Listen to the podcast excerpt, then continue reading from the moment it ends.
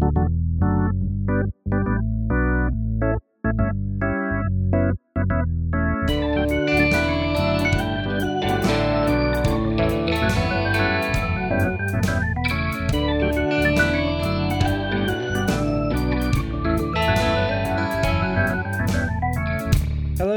welcome to the 90 Minutes or Less Film Fest.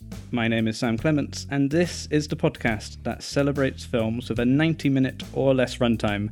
In each episode, a guest will select a film and join me to add to our ongoing fictional film festival. Today, we're joined by Christina Newland, a freelance film critic, writer on film, culture, and occasionally boxing. In addition to Christina's many credits and bylines in publications like Sight and Sound, The Guardian, Little White Lies, and Empire magazine, Christina runs the award winning newsletter Sisters Under the Mink and edited the 2020 collection of essays She Found It at the Movies Women Writers on Sex, Desire, and Cinema. Welcome, Christina. Hello. Thank you for joining us today. Well, thank you for having me. I'm very happy to be here. That's an impressive sort of run of, of, of projects and, and, and credits there. Oh, thank you so much. Yeah, actually, when you listed that off, I was like, wow, I have been quite busy. You write about so many uh, aspects of, of films. You do a lot of writing uh, around cinema. What areas are you sort of most personally uh, passionate about covering? I think for me, like one of the things that I've realized connects a lot of my work, you know, particularly around like the anthology I did, which is to do with women viewers and desire and the newsletter i run which is you know about the depiction of women in, in crime cinema and tv but it's very much about kind of where you situate yourself as a female viewer. That is something that always seems i always seem to be coming back to.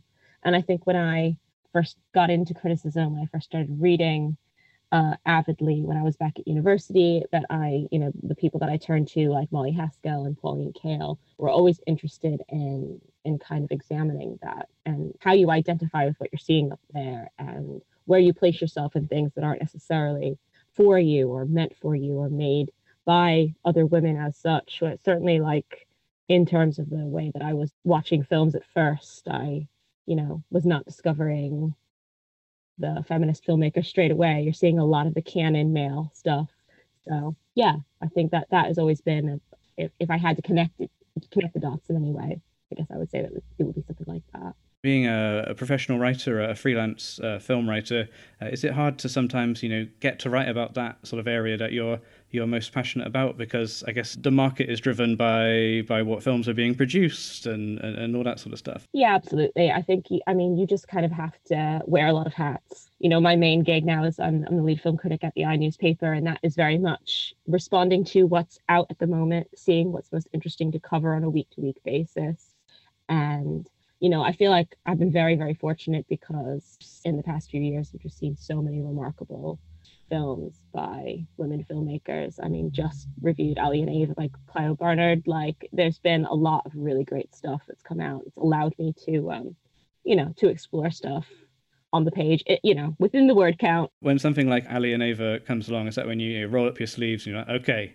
this is my time to shine. Well, sure. I mean, yeah, there's certain filmmakers that always kind of get your attention, you know, make you sit up. But I think anyone that has like read my work is aware of the fact that I'm also really interested in masculinity and how I think if you're, if you know, I'm interested in the way that men are presented and how men present themselves too. And I think that inevitably has a knock-on effect in terms of talking about and writing about women. So I, I guess I'm interested in, in that across the board it's really impressive how you've expanded into things like newsletters and Sisters Under the Mink is a real achievement. How did you decide to start that? Um, and, and could you explain to listeners, you know, what the, the main thrust of, of the newsletter is? So I started it uh, in January of last year. It was born out of the fact that, you know, partly to do with what you say, which is that sometimes as a freelance writer, you don't always have the time and space to go long on the stuff that you really, you know, are passionate about in that way. I have always been interested in, you know, women in crime films. Sisters Under the Mink, the name of it comes from The Big Heat, the great Fritz Lang film noir. Um, it's a quote from Gloria Grahame's this hard-boiled kind of dame talking to another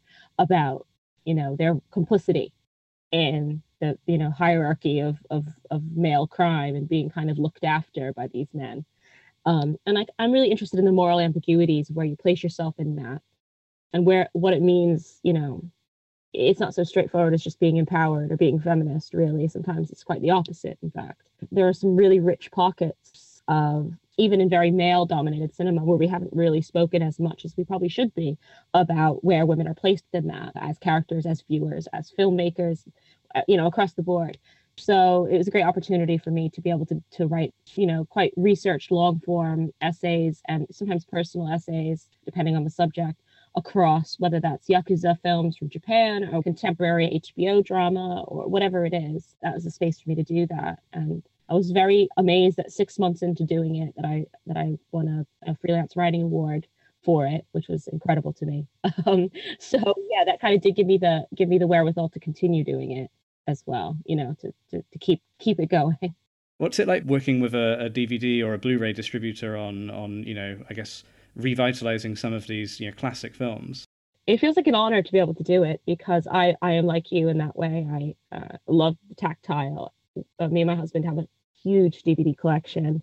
Uh, it's actually kind of eating my entire office. I basically I am at risk of death by DVD any day now, literally stacked everywhere. Yeah, um, so it does feel like an honor because those boutique labels like Indicator, like Criterion, they ha- they have that quality and that love for what they're doing, where the restorations are beautiful, where there's so much care put into all the details of how they're how they're put out into the world, and you know, for people that obviously really treasure those things. So yeah it always feels really special whether that's like uh, mostly it's been writing for me but like started to do some like video stuff. And yeah it's just rewarding. It feels very rewarding to be able to do it.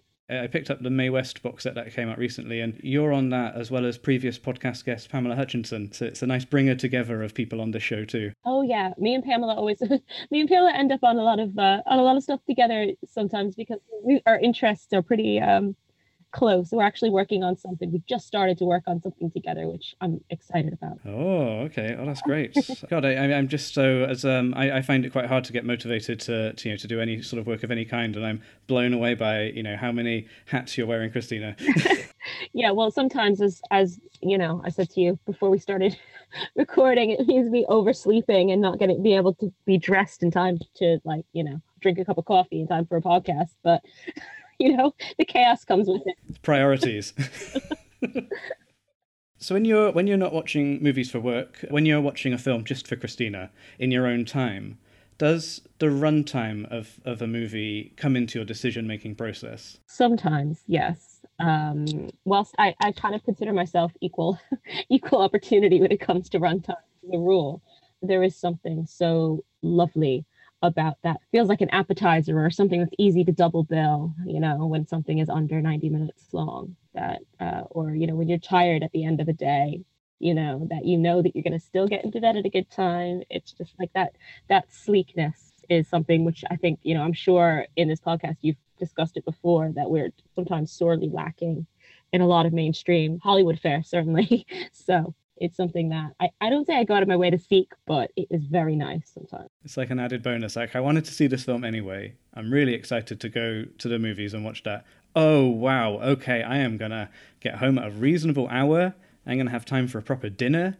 I'm not gonna have to just you know survive on popcorn and, and a giant coke at the theater. And it's a big, big thing at film festivals too. Like with film festivals, God knows, um, especially a few days in, if you're seeing like three to five films per day, you really yeah that's when run run times really start to matter. Um, and yeah i mean like talking about pre-code hollywood films and stuff when you go when you go see those and they're like 70 minutes long i can remember triple billing uh, a series of pre-code films at bologna the, the film festival?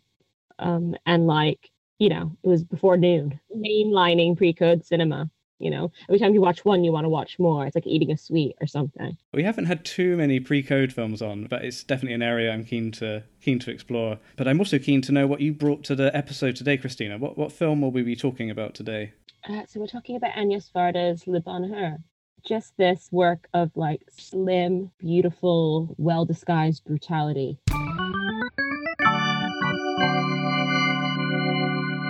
Though married to the good natured, beautiful Therese, young husband and father Francois finds himself falling unquestionably into an affair with an attractive postal worker. One of Agnes Varda's most provocative films, Le Bonheur examines a deceptively cheery palette and the spirited strains of Mozart, the ideas of fidelity and happiness in a modern, self centered world. this film kind of begins and spends most of its register in this kind of gorgeous, kind of pastoral French countryside in full summer bloom, uh, and this beautiful young family who were a family in real life.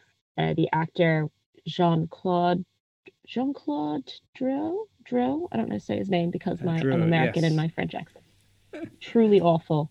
Uh, so I just apologize for that. but um, yeah, and it was his real his real wife and his real young children, and they're sort of dressed like in these kind of crisp pastels, and they're kind of ambling around. It's Father's Day little picnic that they're going on, and it's such a gorgeous family, and they are so very very happy together. They seem to have this very kind of idyllic, normal domestic life until the supposedly very very happy um, husband Francois meets this young woman and falls into a, a month long affair, secret affair with her, whilst maintaining the entire time that he's actually very, very happy with his family and his wife. So there is no kind of like discontent on his part to, to precipitate this affair. And, you know, ultimately there are tragic consequences because when he finally does tell his his wife about the affair, he pitches it to her as if, you know, um, he says something about how happiness is only you know happiness works by addition so that we can all be in this very happy kind of polyamorous space together in spite of the fact that he, you know he didn't start from a place of honesty about it and how they're, they're these different but similar i think he compares them both to apple trees you know and this kind of pastoral image that he has of, of them uh, he seems to think that that's going to work out fine and, and it doesn't uh, his wife happily submits to his face they make love and then she wanders off and drowns herself it's it is not your typical film about an affair, about infidelity. There's no screaming, there's no fighting, there's no discontent, marital discontent. There's uh, you know, it, it, absolutely just like switches on you um, in a way that's really deeply shocking. Absolutely, I think because it's it, it's so good at uh, making you feel so welcome and um, at the beginning in the established relationship between Francois and his family, Therese and, and the children. Like, okay, Agnes Varda goes to such great lengths to show what looks like on the surface such a, a picture, like an idyllic family. When she starts to play with uh, expectations, it hits home even harder uh, than it would do in a, I guess, you know, quote unquote more standard movie uh, around a subject. Yeah, absolutely. And in fact, the fact that she doesn't uh, tone shift tonally at all, and and actually like visually, like it's still so beautiful and vibrant looking as a film. You are left as a viewer to your almost to your own devices to then try to figure out what to make of this presumably suicide. It's left slightly ambiguous. You know, I think some people aren't sure that it is. I tend to think that seems to make the most sense and then the, the, the, to be honest with you the last part of the film the last say i don't know 10, 15 minutes of the film or whatever it is are probably worse than even the, the the suicide which is that he then takes this you know up to this point quite free spirited i would say mistress of his and decides to you know marry her. And she kind of willingly becomes the mother figure and she takes you know adopts these young children and completely replaces almost stepford wife style replaces Therese replaces his first wife and does you know and and Varda shows her repeating almost identically the same domestic tasks at home you know with the children and stuff. And they seem to after maybe uh, you know a fraction of sadness that rotation you know there, there seems to be absolutely no almost like sociopathic levels of like lack of empathy where she just picks up the slack and replaces his wife and he seems just as happy. And so it, it's a very very i think subversive uh, take on on domestic and marital bliss and what what does a wife mean to somebody what does domestic happiness as the title implies, I, I would think, mean, particularly to this man and to men in general, when really it's very much about what they're getting from that exchange, you know, versus the personhood of the woman in question that they're married to. You're right in that the um, the, the, just touching on the end and the, the, the those final ten minutes or so where she's just uh, the mistress has now part of the family, and they're even wearing the same clothes. They've got the same like matching jumper and, and, and like trousers and it just feels so sort of automatic and heartless. It's a really sort of chilling note to end on. Yeah chilling is exactly the right the right word. I've seen it described written about as a sort of like a, a horror film in disguise or something about a fact that it does sort of feel that way because i find it quite and i'm sure most people i'd imagine that watch it not knowing where where it's going you know that the first segment which is so lovely you do kind of fall for it a bit and maybe that's part of the trick that you know varda's presenting you know to the strains of mozart this absolutely postcard perfect family in in basically every respect. How they're dressed physically their environment their relations but also at home that they seem to be completely in love and devoted to each other and have a great relationship and all of that. It is very seductive i think and I think the thing that's coming from Varda's eye as well, I think it's seductive to women because you have this, he's this very handsome young actor, these beautiful kids. This, it's very kind of set up, I think, for um, the spectatorship of a woman watching that in 1965 to find it as appealing as as a man might, and then to suggest that, as you said, there's almost this automatic robotic replacement of her by the end of the film that asks some really poignant and uncomfortable questions about what does it actually mean to find that kind of bliss and how deep is it really? Hello, I'm Helen from FlixWatcher. And I'm Kobe, also from FlixWatcher. The Netflix review podcast you go to when you can't find anything to watch on Netflix. That's right, we are another podcast in the Strip Media family. So if you've struggled to find a film on Netflix, then we're the podcast for you. And we have guests from other podcasts, big and small, and they're the ones that actually choose the films that we then rate and review and talk about in our show. If you'd like to find out more about FlixWatcher or any of the other shows, visit www.strip.media to find out more. I find our, our protagonist in this Francois so it's so hard to get a handle on, I guess, because like we're we're sort of seeing a lot of the film through his eyes, and he's you know he's he's living the dream at the beginning. He seems happy at work. He's he's you know happy at, at home, but then you know what's his motivation to start the affair? And and just trying to like get a handle on that was was sort of fascinating for me as well like trying to unpick this character and work out what he's motivated by. Yeah and i think i mean that's so interesting isn't it? Because the, the fact that she doesn't give us much of that and and uh, also that he tends to spout these sort of truisms and uh, these like poetic kind of remarks that he often makes. What i said about the addition of ha- you know happiness by addition and comparing women constantly to things in nature uh, and all this sort of stuff. But like ultimately, there's something really kind of empty there. I mean, I, I I read it written that he could be like a psychopath or a cad, but I don't think he actually is. I think the whole almost the point for me is that Varda is showing him as like chillingly normal and chillingly kind of like you know not he's not really lacking anything he's not insecure in any way he's not it's it's really just about pure impulse and selfishness and it's not really any deeper than that and that like there's something that's so surface level and empty about that that's actually so much more chilling.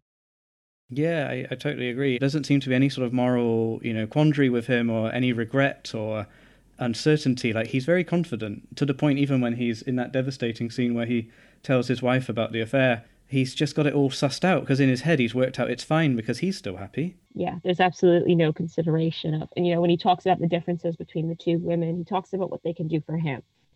You know, he said one's one's you know better at making love or more exciting, but the other is better with the chill. You know, he, the way he's talking about it is fundamentally no different to how someone might have talked about it 20 or 30 years before that. So, you know, the fact that it's 1965 is is uh, fairly null and void here. Um, in terms of like the progressiveness or, or lack thereof. I found it quite interesting in, in doing some reading about it that the critical reception at the time was sort of mixed. It did quite well on the festival circuit, I think, but I read some I read some really interesting, particularly feminist critiques of the film um, that really surprised me. I guess um, there was there was one from Sight and Sound. Sorry, Sight and Sound, but uh, a female writer for them, Elizabeth Sussex, um, who I don't know much about at all. She said Varda took a fool like Francois seriously and said she had a meaningless use of style for style's sake. I'm surprised, especially from Sight and Sound. Yeah, I think it was an interesting time though because you know this is only Varda's third film. I do think there was a certain expectation that as uh, one of the relatively few female filmmakers of that movement of the French New Wave and the left bank movement, um, that she was going to make if she was going to make a film that had a feminist intent, that perhaps it would have been more obvious, that maybe it would have been more on the surface. And this film is,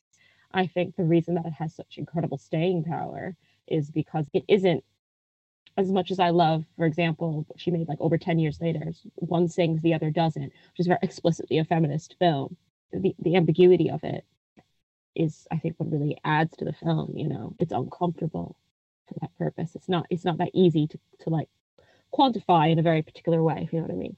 Absolutely. I think people feel uncomfortable when they can't quite put a pin in something and, and like, oh, that is, that is exactly that, you know, and I feel like this film, if you don't quite know how to respond to it, the uncomfortableness might might distance you from from the piece.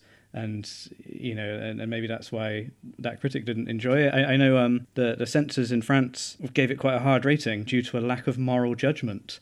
That's fascinating. I thought you were going to say maybe because of this, the frankness of some of the sex scenes, but even though it's not, you know, super explicit, I thought maybe it would be sexual. That's, I mean, that yeah, that's very Catholic, actually, isn't it? Yeah, you know, rated 18 for lack of moral judgment. well, things certainly do come full circle because it sounds like something somebody on Twitter would get angry about, doesn't it? It's like a good way of. but yeah, uh, 60 yeah. years on or whatever, still still focusing on that. But yeah, I mean, uh, fundamentally, like if you're interested in seeing oh, um, female characters that aren't strung along or, or submitting to the to the whims of a man, or women who are, you know, uh, going to stand up to somebody as carelessly and almost sweetly idiotic uh, in terms of people's feelings, certainly a certain like moral insensitivity that this guy has. But you're not going to get that from this film because the women in this film are, you know, by design, very much by design on Varda's part, completely kind of sculpted by their relationship with this man. So his wife is, I think it's really telling that even at the very end when she's completely presumably completely broken by his his admitting his affair she submits to his version of things which is that this this will all work out because it's happiness by addition. We can all be happy together. I'm happier so you should be happier. As a result you're just an extension of me. And her kind of just going yeah yeah yeah you know and then having sex with him and then and, and then she goes off and does what she does but it, at no point does she actually challenge him so I think for people that might be a little like hard hard to swallow, but I think it's you know it's very much again by design on Varda's part because it's showing something really quite you know maybe even more tragic about that that lack of reaction, that kind of um, almost blind acceptance of yeah okay like this you, you know this is this is the version of events that my husband wants and I don't want to go against it because look at our life. I think yeah, it's a really I think it's a fascinating way to to discuss that, and and I'm hoping that you know people at the time did have that uh, conversation around the film because it, it sort of very bluntly displays a lot of truths about society uh, in this you know 80, 80 minute or so package, gloriously put together as well. Like this is a as a as a piece to look at, you know, I was constantly like, oh, this this shot's beautiful, this shot's beautiful, and after about twenty minutes, I was like, no, it's just all really beautiful. I don't need to note down the individual shots anymore. Yeah, it's absolutely gorgeous. Um, there was that like quote where she said that she she imagined um, like a summer peach that had a worm inside of it, which is just the most wonderful description of that film, I think. Um, but she was really influenced by a lot of impressionist painters and stuff as well, and you can see that, you know, across the film. There's a beauty and a melancholy there. Because it is only her third film, she hasn't quite got to the stage of, you know, some of the more experimental or some of the more, I think, overtly self-conscious. Um, like so there's no like direct camera like she like, would do later on. And like there are tracking shots and jump cuts here, but they are fairly I guess it's not as experimental as some of her later work. It would be the, the easiest way to sum it up and yet there are still those little hints of you know the way she cross cuts in certain scenes or the way that she's you know she uses a tracking shot to really illustrate you know this kind of unbroken almost nightmarish surrealness of this the last i guess 15 20 minutes of the film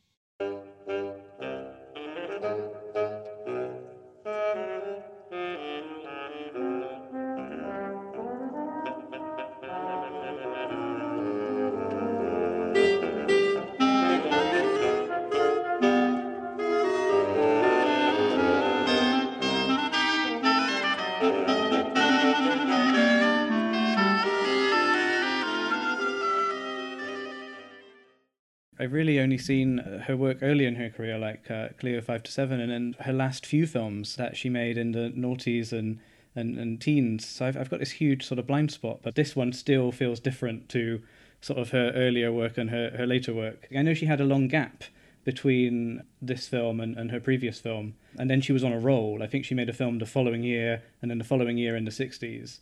So this sort of, I think this one kick-started uh, a more productive part of her career. I'm not sure what she did, you know, in, in that time, whether it was other projects outside of cinema, because she was also a photographer and, and, and did work with, with art galleries and, and things. But uh, but yeah, this one definitely sort of cements her back in cinema mode for like you know a really long run of consistently producing a picture every one or two years. Yeah, and I mean her immediate film. I can't recall the name of it actually off the top of my head, uh, but it was like she had a few kind of false starts and and you know uh, failure box office failures in the late 60s as well. Uh, so you know and even this film i think it was uh, yeah the reception to it was fairly mixed. I think over the years people have come to appreciate it more perhaps. Or or certainly i feel like there's been a bit of a reevaluation in the years leading up to varda's passing and after that. You see it particularly in in in british and american film culture and cinephile culture. She has sort of become very revered, and people are going back to some of the films that they have not, you know, haven't seen.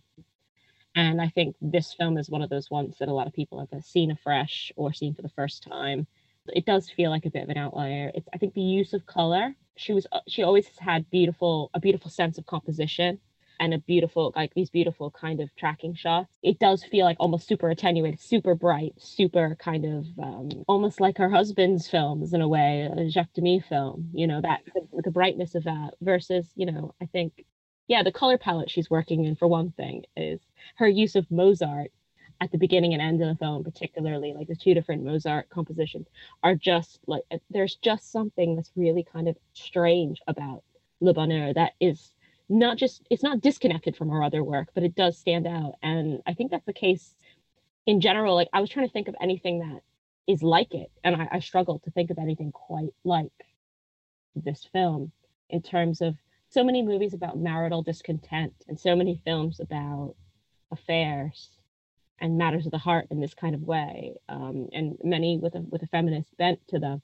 but not very not very many like this tonally i think that's what makes it feel so fresh, even though it's you know 1965. It still feels you know cutting edge. I don't think it's particularly dated at all, which uh, which still made it even more chilling in a way. I, I definitely agree. It's something about its quality where I mean it's it's a cliche to say somebody's ahead of their time, um, and it's probably bandied around a little bit too much, but I think for a relatively young female filmmaker in 1965 to make a film that just does not pull its punches at all. It is so stridently kind of, you know, by the time you come to the end of the film, it, it, you know that it's telling you something real, like it's telling you something about the rot in the middle of these kind of um, heterosexual marital situations as as they are kind of you know written into into society in a way that yeah feels quite courageous. I read one critic describing it as a horror movie wrapped up in sunflowers, which is quite a nice way to, to to posit it. I'm looking forward to rewatching it to to see if there are any sort of like cracks in Francois' character. Maybe this is slightly sick and twisted of me. I don't know, but like I've been trying to get my husband to watch this film, and I, I don't know how to sell it. I'm just like it, it's really fucked up. You got to watch it. That's it's like and also like that, that you know the absolute per- perversion kind of of the fact that I would need like you know there's something deeply perverse about me wanting to sit down with my husband and watch this movie. I get that, but it's just amazing, and I just I like you know as a fellow cinephile, I'm like you need to see this thing. so I'm quite looking forward to to watching it um, again with him. I really want to see his reaction to it. no, it's it's just such a remarkable film about gender relations as to what you said about the the Francois character, I don't know that there are any cracks in his facade because I don't know that it's a facade. He's like so childishly kind of convinced of his own, um, you know, the supremacy of his happiness over anyone else's that it doesn't occur to him. It's quite hard to relate to a character like that, I guess. So I'm always trying to sort of being the eternal optimist. Like, is there anything there, Francois? yeah, yeah, yeah, yeah. No, I think the best, the best he's got is that he's, that he's handsome. I think that's all he's got going for. He is, a very handsome man. He reminded me of what a young Bill Hader must have looked like. I mean, the whole family are gorgeous, aren't they? I wonder where the, I where the children are now. You know, because they weren't they weren't actors. They were not. You know, his wife and children were non-actors. And in a way, that's interesting in and of itself because it's like if Varda cast them like that.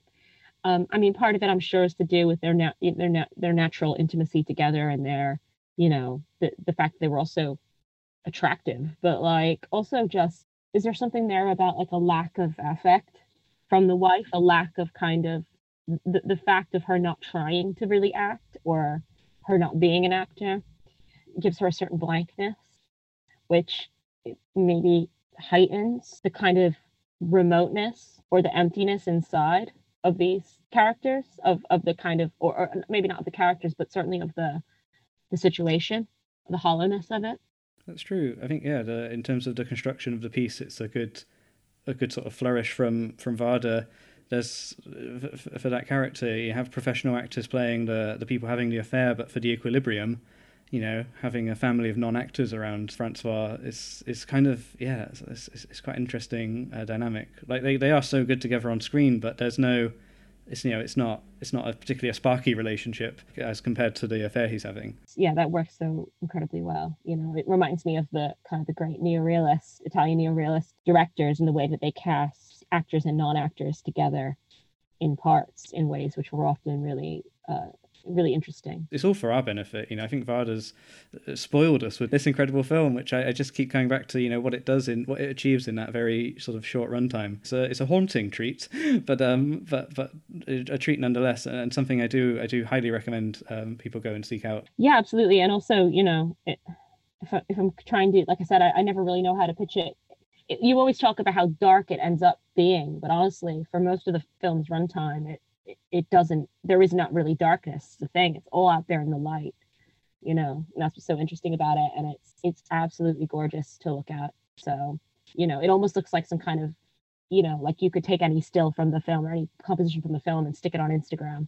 It's got that kind of beauty like you know to be crass but it's got that kind of beauty to it. It's so deeply deeply sort of presenting itself as as something totally different on a, the visual uh, aspect of this like if this story was told by I don't know if it was a more contemporary American filmmaker or you know like if it was a 90s one of my favorite genres the 90s thriller you know it would be shot totally different it'd be composed totally differently you know there'd be lots of nighttime scenes i'm sure and shadow and in this it's daylight broad daylight um, throughout the most the majority of the film. Perhaps it takes a french intellectual to be able to put all that stuff out in the light in the literal sunshine and brightness of that film rather than to immediately couch an affair in, in the shadows which feels like a very british and american moral spectrum if you know what i mean that you know it takes a certain courage to just throw it all out there you know Well, there we have it. Le Bonheur is in our 90 Minutes or Less Film Festival. Our first, hopefully, of, of many Agnes Varda films uh, that could join the lineup. I did have a quick look online earlier, and yeah, so many of her films are like 64 minutes long, 70 minutes. As as part of your uh, you know commitment as guest curator for programming Le Bonheur, we also need to choose a cinema. I can give you a print of the film and basically a blank check to present it how you wish. How would you like to screen this film to an audience, Christina? I'm going to Paris for the first time this weekend. So I feel like in honor of that and in honor of Varda, it has to be the Cinémathèque Française. I would fill the room like Elton John with fresh flowers, completely fill the cinema with sunflowers. And I mean, a blank check, does that also mean that I get to resurrect the dead? I mean, with a blank check, I think you can go, yeah, pretty far in that direction. I would love to know. I would love to hear from the actors. I would love to know how they were directed in terms of the inner psychology of these characters because they are so ambiguous and they are kind of sometimes so surface level or, or blank um, we're kind of projecting onto them. I would love to know how they were directed in scene by varda. So that would be i would love to see that. I would love to see a q&a a, a, a, a magical q&a with the actors. Back from the dead for one night only. I uh, i think it'd be fascinating because we don't have that. I, I couldn't see it anyway in my sort of research of you know, like it's not readily readily available. You know, the cast talking about the film. So I think that would be a really great thing to be able to have for future audiences. If you you had to like kind of give me a dream scenario relating to cinema, I think it's very Christina to want to resurrect the dead. That seems to be a running theme for me. like, get, harvest those interviews. Uh, well, I, I, hopefully through the the, the uh, incredibly deep pockets of the 90 Minutes Less Film Festival, we can help on this occasion. Get some pagan rituals in, yeah. I love that. I love going to Paris to, to show this film. I think that would be a wonderful thing to do, and and you know with the uh, added addition of um, the the past actors and the, uh, the, the sunflowers. If you had to you know curate a menu and serve some snacks uh, to go with this, are you a, are you a sort of a snacky person when it comes to the cinema? I feel like it would just have to be wine, wouldn't it? Really, it would just have to be keep it simple, you know. You probably need a glass of wine when you finish the film because it is pretty brutal. I think the audience should get a glass of wine when they come in to settle down and enjoy the film, and then another glass of wine on the way out. Yeah, there you go. Uh, I, I, think that would be, and like the audience would be a bit like, "What glass of wine on the way out?" And then after they've seen the film, they'll go, "Oh yeah, yeah, yeah a glass of wine on the way out." Yeah. to go. Yeah. Uh, and then you can jump on the Paris Metro and uh, a convenient runtime, so you know you can pack in a nice big French dinner afterwards. Exactly, exactly. Oh, you've got me very excited for the weekend to come talking about this. Thank you, Christine. It was um, say really great to have Le Bonheur in the festival, and thank you so much for, for your time for, for coming on and, and talking about the film with us. No problem. It's a pleasure. Where can people stay up to date with your your work? You can find me on Twitter, uh, Christina LeFou. Uh, also in a French frame of mind when I wrote that, uh, like my Godardian reference when I was like what, 19. but uh, yeah, you can find me on Twitter or uh, you can find me on the inews.co.uk website writing about film more or less every Friday. Fantastic. Well, we'll include links to those in the uh, in the show notes. Listeners, do follow Christina on social media. Thank you for joining us. Thank you for having me. This has been really nice.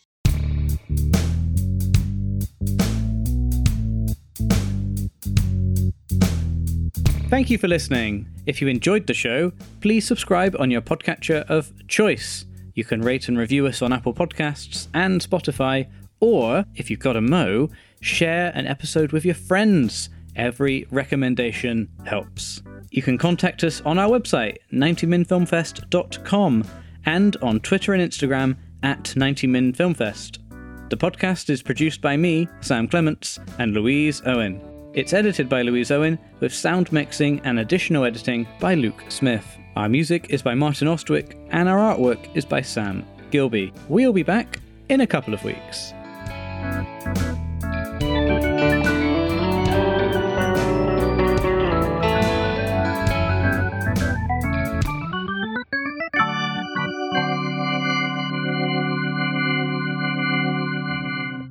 We're a proud member of the Stripped Media Network.